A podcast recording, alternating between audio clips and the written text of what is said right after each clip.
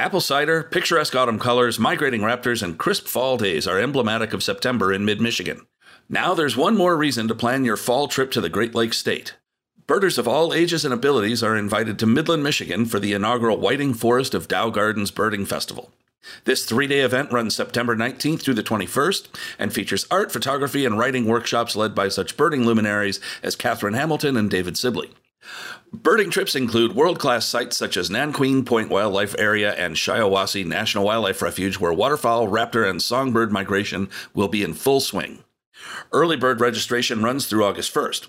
For more information and to register, please visit DowGardens.org or visit the link in our show notes.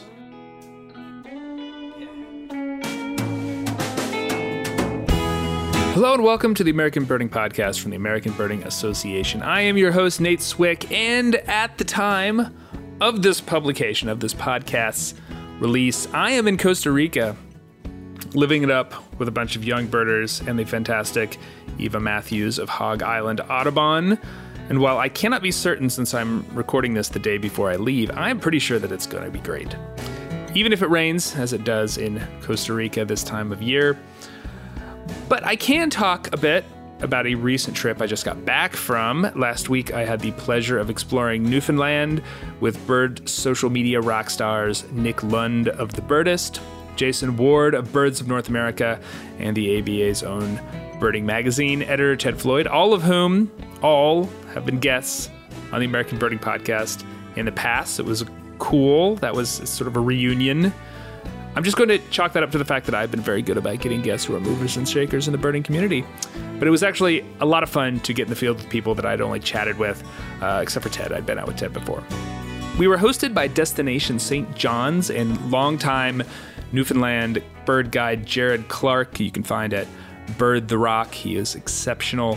We pretty much took over bird social media for a few days there, so if you want to get a look at some of the sights and sounds of beautiful Newfoundland, you can check out the various social media accounts of Nick, Jason, Ted, Jared, and me. I will have more on this trip in an upcoming episode, and we'll hear from Nick and Jason as well about it. For all of us, this was a first visit to Newfoundland, and for a couple, myself included, it was a first visit even to Canada, so I was really happy to knock that off my bucket list finally. So I have travel on my mind, and I'm going to have some short thoughts about the trials and tribulations of birding travel at the end of the show, or at least my birding travel may or may not apply to you. But first, Birding Magazine editor and frequent guest Ted Floyd is here to talk not about Newfoundland, but about birding experience and where it fails. All that after this week's Rare Birds.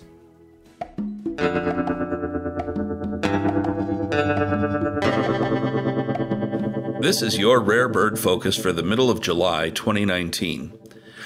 The birding world has been rocked by the discovery of an Antillean palm swift on Grassy Key in Monroe County, Florida.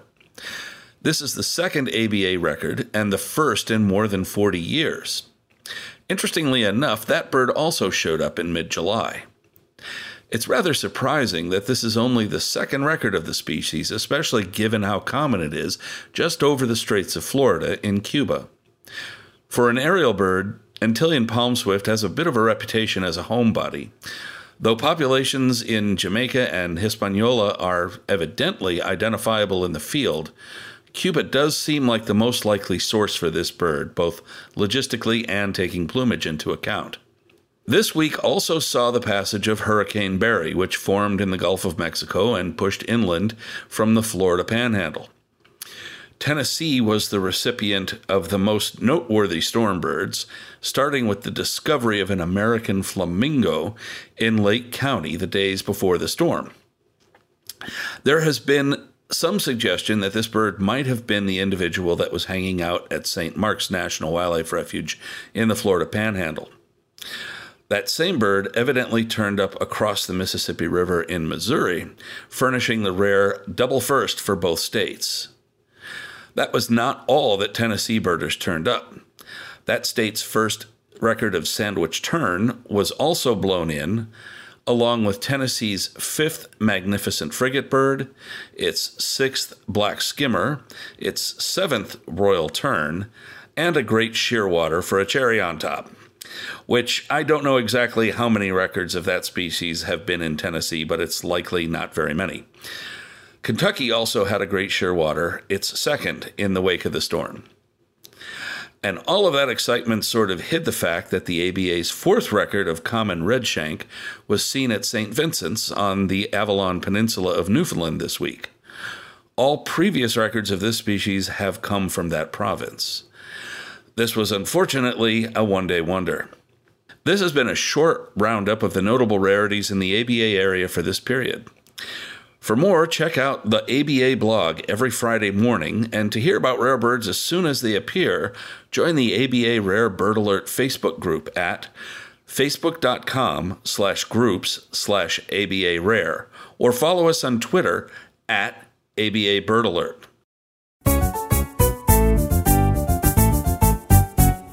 I'm joined once again by birding editor Ted Floyd to mull over issues of importance in the birding world. I first want to thank you for joining me on such short notice.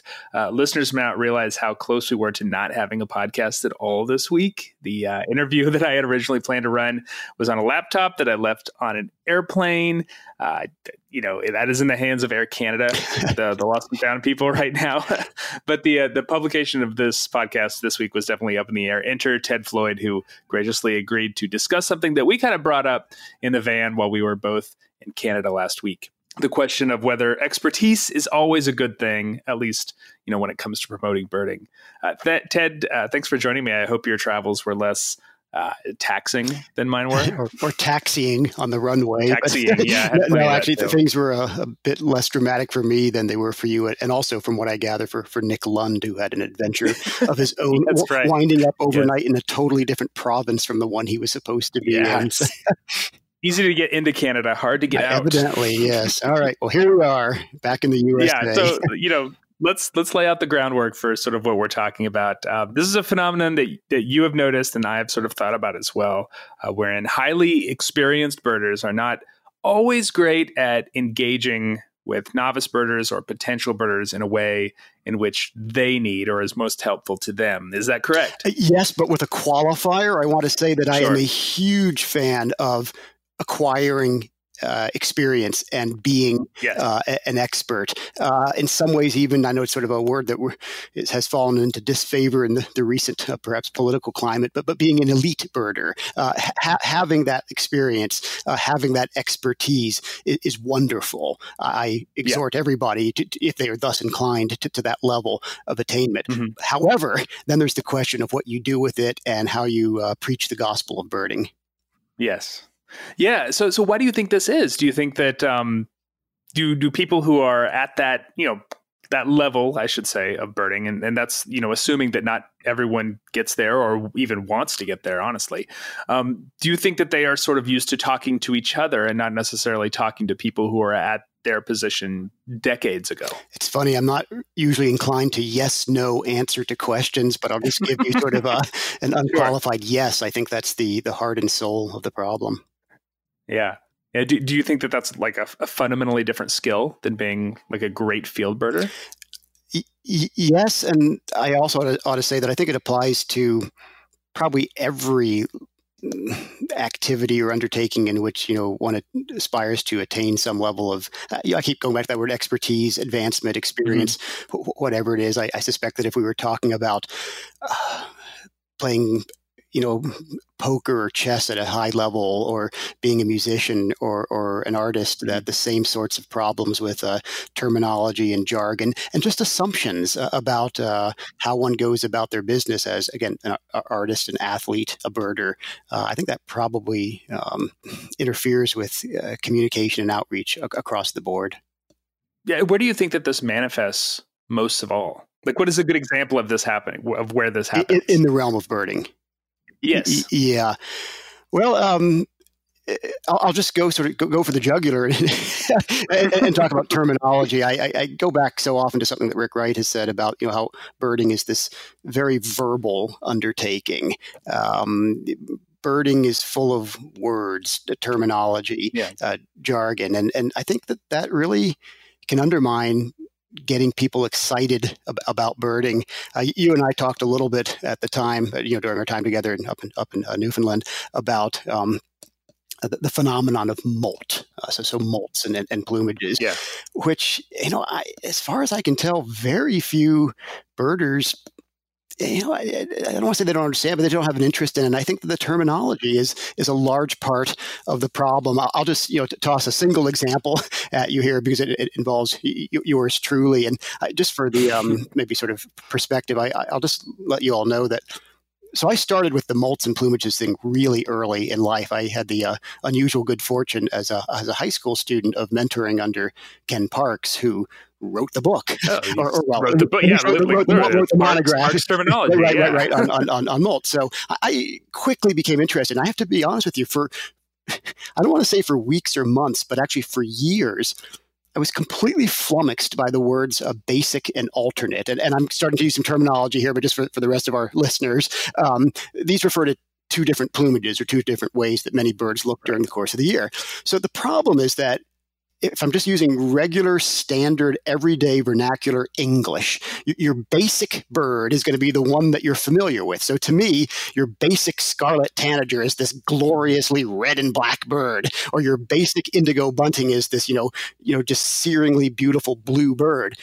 But actually, it's completely the other way around. We use the word basic to describe the dull plumage and alternate to describe the bright plumage.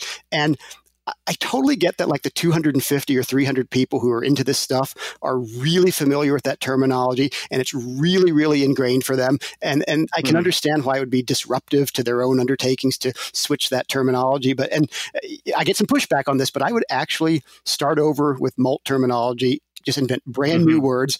And let's just say we want to use the words basic and alternate. I'm not necessarily proposing that. I would say that your really bright birds, the ones you're familiar with, are your basic birds. And the ones that are in a different plumage are your alternate words. And, you know, as you and I discussed on the van and elsewhere, I sure get pushback. People who are in the know, they really get attached to names, and I know I'm kind of going off on this, but just one last anecdote. I can't remember if you and I talked about this or not, but I saw a really good essay a little while ago, and this is a sports metaphor, but on why it is that some people are so passionately resistant to the idea of changing the name of the professional football team that plays in Washington, D.C. It's like a really dumb nickname, and it's also an offensive nickname. And like, what is it that's so important about keeping that name? I don't know. Let's have a awesome bird name like the Washington Peregrines or you know, the Washington Cheetahs or something like that. And so people who grow up with a name, who are familiar with and accustomed to a certain terminology, become really wedded to it. And I think they forget about, and by the way, I keep saying they, you know, this applies to me and probably to you as well, but we become really comfortable with something that is probably uncomfortable for a lot of other people. Yeah. You know, you mentioned basic and alternate as being confusing, and that's absolutely true. And that's before we even get into the whole juvenile conundrum that has, you know, I don't know. I've never actually seen that, or very rarely, I should say, have seen that sort of employed as a learning opportunity. It's more of a, oh, you got it wrong. It's juvenile is the I can't even do it. Juvenile is the plumage and juvenile is the bird. Is that right? So it used to be that way. This is a little success story for the American Birding Association. So through the efforts of, in particular, a certain editor, but although other co-conspirators at Birding Magazine, that old word juvenile, AAL, is actually now sort of officially abandoned, at least in the American ornithological literature. So if you go to the scientific literature, Western Birds or the AUK or something, you'll actually just see the one word juvenile. So that's a little victory, but I think we're moving in that direction. Hey, you said something a moment ago that sort of pressed a button of mine. It talked about you implied this sort of like you got it wrong, this gotcha mentality, and I'll just give you a quick anecdote there that gets at this bigger question of, you know, who the heck we're trying to communicate to. So years ago, I was in a sort of lecture discussion with a incredibly brilliant and prominent and very creative expert on molt. And I'm not going to say who he or she is, but many people may even figure this out. And the question arose, you know, can you define the word molt? And so we're backing up before basic and plumage, certainly not getting into those other fancy words like juvenile, just the word molt. And nobody answered the question. And since I just delight in raising my hand and blurting things out, whether it's right or wrong. I just raise my hand, and I define molt as the loss of feathers. And the person organizing this workshop, said, "No, you're wrong. You're completely wrong. You're 180 degrees wrong. That molt is the feather growth." And I thought to myself, "Yeah, the complete opposite." Well, yeah. So actually, hang on a second. I just want to look something up on Google. Actually, my search bar here. So okay, here we go. So molt. Definition of an animal to shed old feathers, hair, or skin, or an old shell to make way for a new growth. So actually, according to standard American 21st century vernacular English, I'm completely right. A loss, right, not the growth. So molt is the loss of feathers. It's not the growth of feathers. And when we use terminology that's completely the opposite of what everybody expects it to be, it's Orwellian. We're just changing the meaning of words. Orwellian, it reminds me of theology. Many theologians will use these incredibly obfuscatory terms like infralapsarianism and dispensational premillennialism. They refer to these incredibly simple concepts, but nobody can understand them. And same thing with the word molt. In plain English, to molt a feather is to lose a feather, not to grow. Yeah. Are you familiar with the concept of gatekeeping? Have you heard that? Well, in a broad cultural sense, for sure. Yeah, well, that's essentially what this is. For people who may not be aware of it, it's a term that is very popularly used in nerd culture, of which birds are probably a subset of that. But essentially, people who are interested in, let's say, comic books for a very long time might have a negative view of people who are only interested in the movie versions of those comic books, as if their enjoyment of that medium is somehow not authentic compared to the enjoyment of people who have been around it for a very long time. And sometimes it feels like these terms can be used as a sort of gatekeeping, preventing people from being engaged, involved in the birding community because they are not familiar with the jargon. Do you think that do you think that I'm completely off base here? Or is that something that resonates? It totally resonates. And again, maybe sort of in a weak defense of birding, I would say that this sure applies in other realms as well, as we discussed in Newfoundland. It turned out all five of us actually, in that sort of our tight little group there, were or still are ardent American baseball fans. And there is this kind of inside baseball, go for the jargon, and the rest of the world, well, don't worry about them, and it doesn't help the cause. In music as well, and my particular focus is classical music. I certainly pick up on some gatekeeping, a lot of it actually, and I really applaud the effort of one person who comes to mind is the British composer David Bruce, who has this really successful YouTube site. By the way, David Bruce is a very high-powered, high-octane, sophisticated composer of abstract music, but his YouTube videos can be accessed by anybody because he just speaks plain language and uses uncomplicated terminology, and he's also very savvy with making videos that employ modern memes. For example, memes are all over his YouTube videos, and they communicate information very effectively.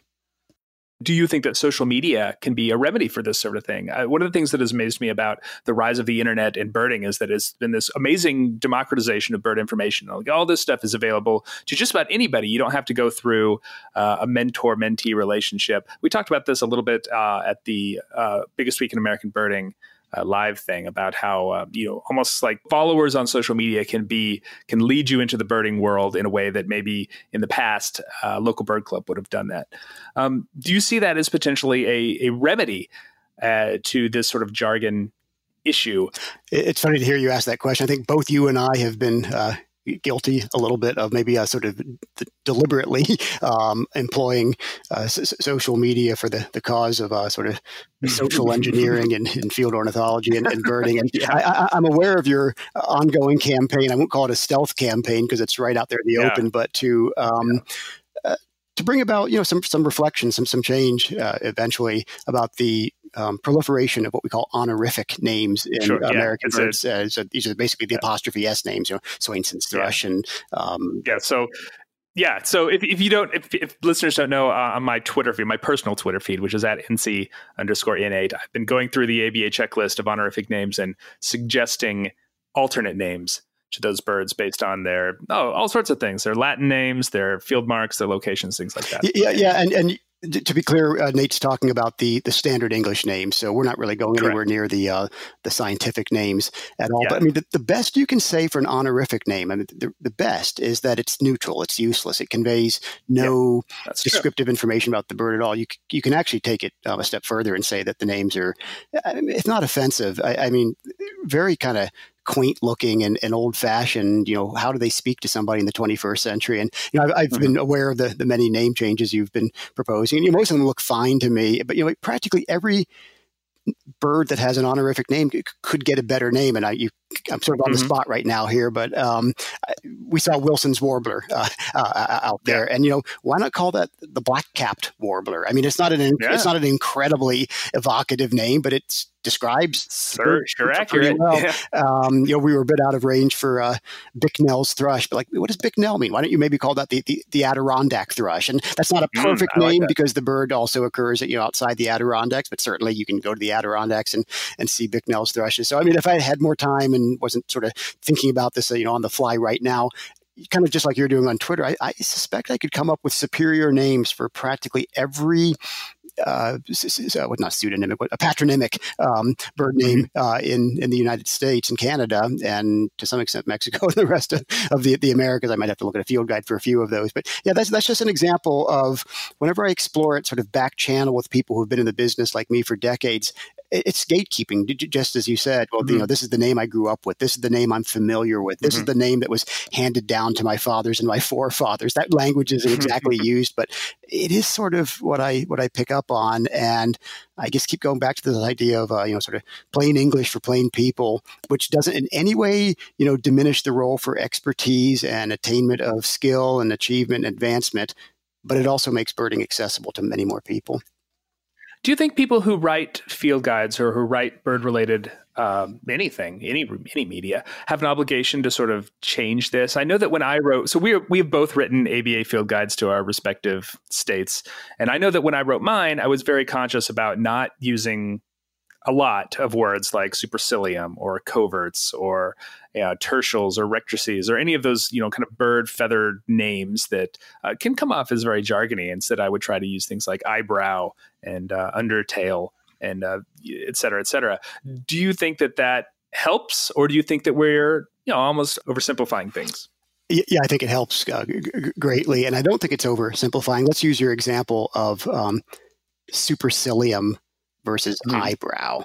So they mean the same thing. I think to, you know, somebody who knows what the word supercilium means, it's essentially the bird's eyebrow. I mean, I get it. It's not a human eyebrow with, you know, hairs and mascara or whatever you put in human eyebrows, but it's the, you know, patch of feathers above the eye. The word totally works, and it has a broader meaning and a broader engagement. I think you and I talked, again, I talked to a lot of people in the past week, but I think we talked about the great nuclear physicist Ernest Rutherford, who made this great quip fairly late in his career about the importance of communicating broadly. And I'm going to do disservice to it right now because I'm not in front of Google or anything like that. But the gist of his quote was this: if you can't explain your physics to a barmaid, then it's probably not very good physics. And that's a really powerful little quip there, because he's saying two things. On the one hand, he's saying it's important to be able to explain, in his case, nuclear physics to a barmaid. But on the other hand, he's also saying that you yourself don't really know what you're doing if you can't explain it in a way that a lot of people can understand it. So it's really easy. You know, we I remember Jason Ward and I started talking about flight calls of birds and high-pitched songs. You know, I mean, he and I are both quite, you know, steeped in this terminology. So, you know, we instantly started talking about things like modulation and kilohertz. But the thing about Jason, for sure, and I hope for myself, is that we can also turn off that terminology, sort of do like, you know, general public code switching and convey the same idea more simply. So instead of saying 9,000 hertz, why not just say a high-pitched? It means the exact same thing. Or instead of saying modulated, why not say buzzy? You know, those are words that anybody can understand. And I think that the ability to understand that 9,000 hertz means high-pitched or that modulated means buzzy not only says something about the audience you're reaching out to, but it also says something about your own ability to understand the subject matter.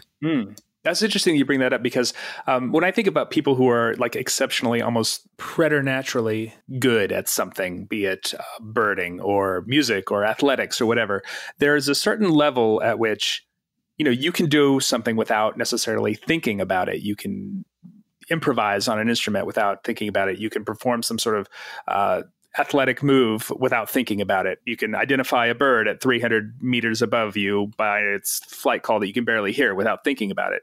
But there's another level, a next step that is able to explain why that makes sense to you, or why you did that thing in that moment in a way that makes sense to maybe a regular person. Like the musician that you talked about, the person who talks about, you know, classical music in a way that makes sense to a layman. I'm also, off the top of my head, another sports analogy, so I apologize to people who are listening who don't like him. But there are interviews with LeBron James, obviously an amazing basketball player, and the way he is able to like catalog an entire game in his head and explain what happened at any moment in that game after it happened, in a way that like a normal person would not be able to do. I find that really fascinating. It's almost like an extra expertise. It is. And I also think it, maybe recapping an old point here, it just speaks to a, as you said, an extra expertise, but just sort of a, I don't know, like an attainment or an achievement. You went back to baseball. It's funny, I'm going to go back to nuclear physics for a moment here. But another great nuclear physicist, Enrico Fermi, when he arrived at the University of Chicago, he had this really unusual demand. It wasn't, you know, a particle collider in his lab or, you know, a high salary. He demanded that he be allowed to teach freshman physics every semester because he said nothing made him smarter and nothing kept him sharper than teaching physics to introductory level 18-year-olds. And I think something you may know, Nate, but probably a lot of the listeners don't know is I'm a volunteer 6th grade math teacher, and I love it. I mean, I can talk high-level math, but boy, trying to teach it to people who don't know it, but who are really smart and are eager to learn and want to attain the sort of level of, just by virtue of my experience, you know, the level of sort of mathematical wherewithal that I have makes it a really a challenging proposition. So I have to say, I actually prefer the company of beginning birders more than anybody else. And it's not, I'm not being, you know, this isn't tokenism, or I'm not being cutesy. I hope I'm not being condescending or paternalistic. I just find that I'm sharper. I'm more on my game. I'm more aware in the presence of people who are interested and engaged and intelligent, but don't know a lot than when I am in the presence of people like, you know, those of us who were out in Newfoundland who like know everything. Right. So I totally enjoyed being with all of you all, but I think you would probably second me on this. I think some of the most stimulating conversations for me were at dinner when we met with folks in the tourism industry in Newfoundland who, you know, clearly, you know, were bright, intelligent, and competent, and in some ways are much more worldly than any of the bird watchers of that group were. But, you know, trying to explain to them, you know, why we get fired up about seeing shearwaters and murres and so forth is a really engaging challenge for me. Yeah, there's something to be said for being in out in the field with people like the people we were with this past week who are, you know, all eyes out. They all know how to find birds, know how to look birds and identify the birds that they see, and being with people that are novices. I mean, it is a different experience. I can't say whether I necessarily enjoy one more than the other, because they're quite different, but you know, I enjoy them both for different reasons. And I think that they both make me a better birder. Yeah, and now that you say that, I wish I'd said that as well. Cause I did sort of present it as an either or, and actually I think that the best approach would be to do both. I learned technical stuff from you and from Jared and Jason and Nick that I, you know, wouldn't have learned in a different context. So that's absolutely the case, but then sort of turning around and translating or interpreting that information for a broader audience is a very rewarding challenge as well. Yeah. At this point in birding, do you think it is more important to be a great communicator or a great birder, or do you think that there's a place for both? Yeah, I'm going to give you another balanced response here. And say that, well, I guess honestly, I was probably fishing for that a little bit, but yeah. Yeah, I'd say both, and I think that sometimes when somebody's a great communicator, we have this tendency to forget that they might also be really great birders. And an example that comes to mind is the late Bill Thompson, who I think everybody would agree was a superb communicator. And I think we sometimes forget that he was a really skilled birder as well, because, well, since he was so good at communicating, how could he also have been a good birder? And I think of some of the books he wrote, Bird Watching for Dummies, I'm going to botch the title here, but like Birding for Young People or A Young Person's Guide to Birding. I'm not sure, I had the title wrong there. Those are books that are profitably consulted by advanced birders. And Bill Thompson, in addition to being a great communicator, was a really, really good, as we would say, field birder. And it's a pity that I think we tend to go sort of one way or the other there. So the ability to do both, to acquire knowledge, to possess understanding, to attain experience, even sort of, expertise, are things not to be laughed at. But the ability then to turn it around and interpret it and communicate it for broad audience is a rare ability indeed.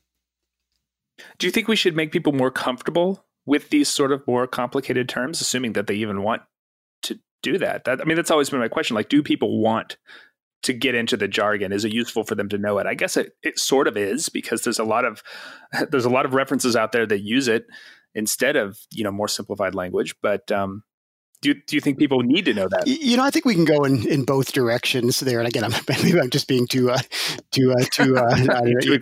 my responses here. So, I know what the word supercilia means. I even know the Latin root and how the word came to have the meaning that it does. But what's wrong with saying eyebrow? And if you have a parts of a bird, diagram in the beginning of your field guide, and you just point to that little patch above the eye and it says eyebrow, I don't really see a problem there. If you want to preserve the terminology in technical publications, that's okay with me. And by the way, I've been in the situation, I suspect you have too, where you've found yourself communicating the exact same result to different audiences. So there have been times when I've presented to, let's say, a seminar at a university, but then in the same visit, sometimes even the same day, but often the next day, I'll give sort of the same talk to a bird club.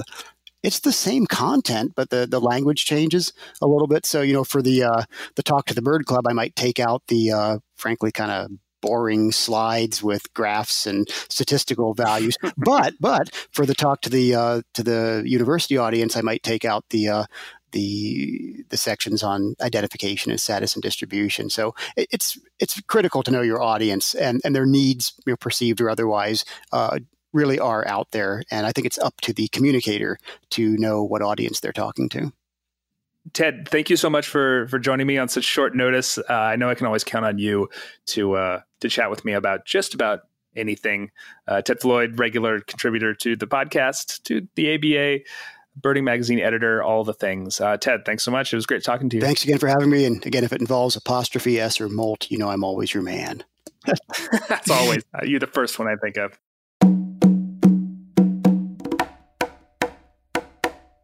I had an exceptional time in Newfoundland last week. Extraordinary. Tens of thousands of puffins, the third largest northern gannet breeding colony on the planet, finally visiting all the great rarity hotspots that I'd heard about and talked about on this podcast. Birding with some great folks in a beautiful place is always incredible. And Newfoundland is an extraordinary destination that should be on the bucket list of every birder. It's not nearly as far away as you'd think it is. Much of the best birding is only an hour or so from the city of St. John's, so you can't beat it for convenience. But this isn't about Newfoundland, or at least not yet. I'll have something about that in a future episode. This is about travel, which is an altogether more mundane topic. So like many birders, I travel with a lot of stuff. Cameras, optics, increasingly various electronics that allow me to record things in the field, along with the miles of cords that connect all these things together, and of course, my laptop. I have a love-hate relationship with this laptop, but it connects me to the work I need to do with the ABA, like this podcast and the ABA blog, but it's this thing I have to haul around and potentially lose, which is exactly what happened. See, I pulled out my laptop on the airplane to finish up the weekly rare bird post on the ABA blog. Usually I don't do this. So I finished. I got at least as far as I'm going to get without internet. I closed the top and I fell asleep. As we're descending into Newark, the flight attendant tells me that I need to put my tray table up, put away my laptop, and like a sleep-deprived moron, which is what I was at the time, I decided not to pull out my overstuffed camera bag and just slotted that laptop in the seat pocket in front of me, thinking I would put it away when I pulled out my bag to deplane. No reason to take out that bag more times than I need to. I can tell you, I did not do this. I did not realize that I had left this crucial piece of equipment, upon which was the interview that was supposed to run on the podcast this week, neatly edited and all ready to go. I did not realize it until I got to the other side of the Newark airport and had to go through security for the third time on this trip. When I got to the trays where you have to pull out your laptop, it was not there, not where it was supposed to be, at which point I freaked out a little. And because my flight home was canceled and the next leg was delayed and I only had a short amount of time to get on my connecting flight, which of course ended up sitting on the tarmac for an hour and a half, and not to wait in the long customer service line to tell someone immediately, man, this is even stressful recounting it. Thankfully, most of my really important stuff is on an external hard drive that was still at home, so it's not the end of the world, but it's still very annoying. And thanks to the ABA for procuring me a replacement in short order so I could get Ted on the horn and get something interesting out for next week. So things are not as bad as they could be, and certainly not as bad as they felt 48 hours ago. Folks, there is a lesson here. The main one is don't be an idiot like me, but the second one is that I am not sure that the profusion of stuff we carry around to go birding is a good thing, though I totally understand why we do it. So I'm off to Costa Rica, and hopefully my laptop will remain in my possession. And if anyone from Air Canada is listening, send me a message because I'd like to speak to someone who isn't a computer. American Birding Podcast is brought to you by the American Birding Association. We are a membership organization, and our lifeblood is you. If you want to help support this and the other free resources the ABA provides to the birding community, join us. We even offer e-memberships if you prefer to receive the publications online. You can get more information about all of that at aba.org/join or aba.org/e-member. Special shout outs to Matthew Ryan of Silver Springs, Maryland, Catherine Gishweng of Pacifica, California, Jess Cosentino of Derry, New Hampshire, Scott Richardson of Berwick, Maine, Greg and Mary Beth Albrechtson of Spearfish, South Dakota, James Hulsh of Bainbridge Island, Washington, Sarah Schmidt of Coopville, Washington, Mary Merle of Monona, Wisconsin, William Higgins of Springfield, Virginia, Jessica Lindahl Parling of Vermontville, Michigan, and especially a special shout out to Paul Tayley of Chapel Hill, North Carolina. Paul's one of my birding friends here in North Carolina. I've known him for a very long time, and I finally convinced him to join the ABA. Thanks, Paul. I owe you a beer. We're in the middle of our nesting season appeal, so if you want to go above and beyond for the American Birding Association, you can make a donation at aba.org/gift. Donations of $100 or more will receive a special edition ABA 50th anniversary t-shirt with our cool 50th anniversary logo. You can see what it looks like at the aforementioned website. Ladies and gentlemen, the president of the ABA and executive producer of the podcast, Jeffrey Gordon, has turned off the fasten seatbelt sign. If you haven't already done so, please stow your binoculars underneath the seat in front of you or in an overhead bin and stop peering out your window for that additional county bird. They're all starlings anyway. If you're seated next to technical producer John Lowry, please read carefully the special instruction card located by your seat. If you do not wish to perform the functions described in the event of a misidentification of the photos he is editing on the flight, please ask an attendant to reseat you. Make sure your portable electronic devices are set to airplane mode, not trying to find local eBird hotspots using the eBird mobile app, as David Hartley and Greg Neese, who provide additional help to the production of the podcast, have been known to do. You can find us at aba.org, on Facebook at facebook.com/birders, and on Twitter at ABA. Ladies and gentlemen, as we start our descent, please make sure your seatbacks and tray tables are in their full upright position and your eBird local checklist for your destination are already downloaded. On behalf of the American Birding Association and the entire crew, I'd like to thank you for joining us on the podcast. We know you have a lot of options for your listening pleasure, and we're glad you chose us. We look forward to having you on board in the near future. Questions and comments can come to me at podcast.aba.org. I'm Nitz Wick. Thanks for listening. Till next time.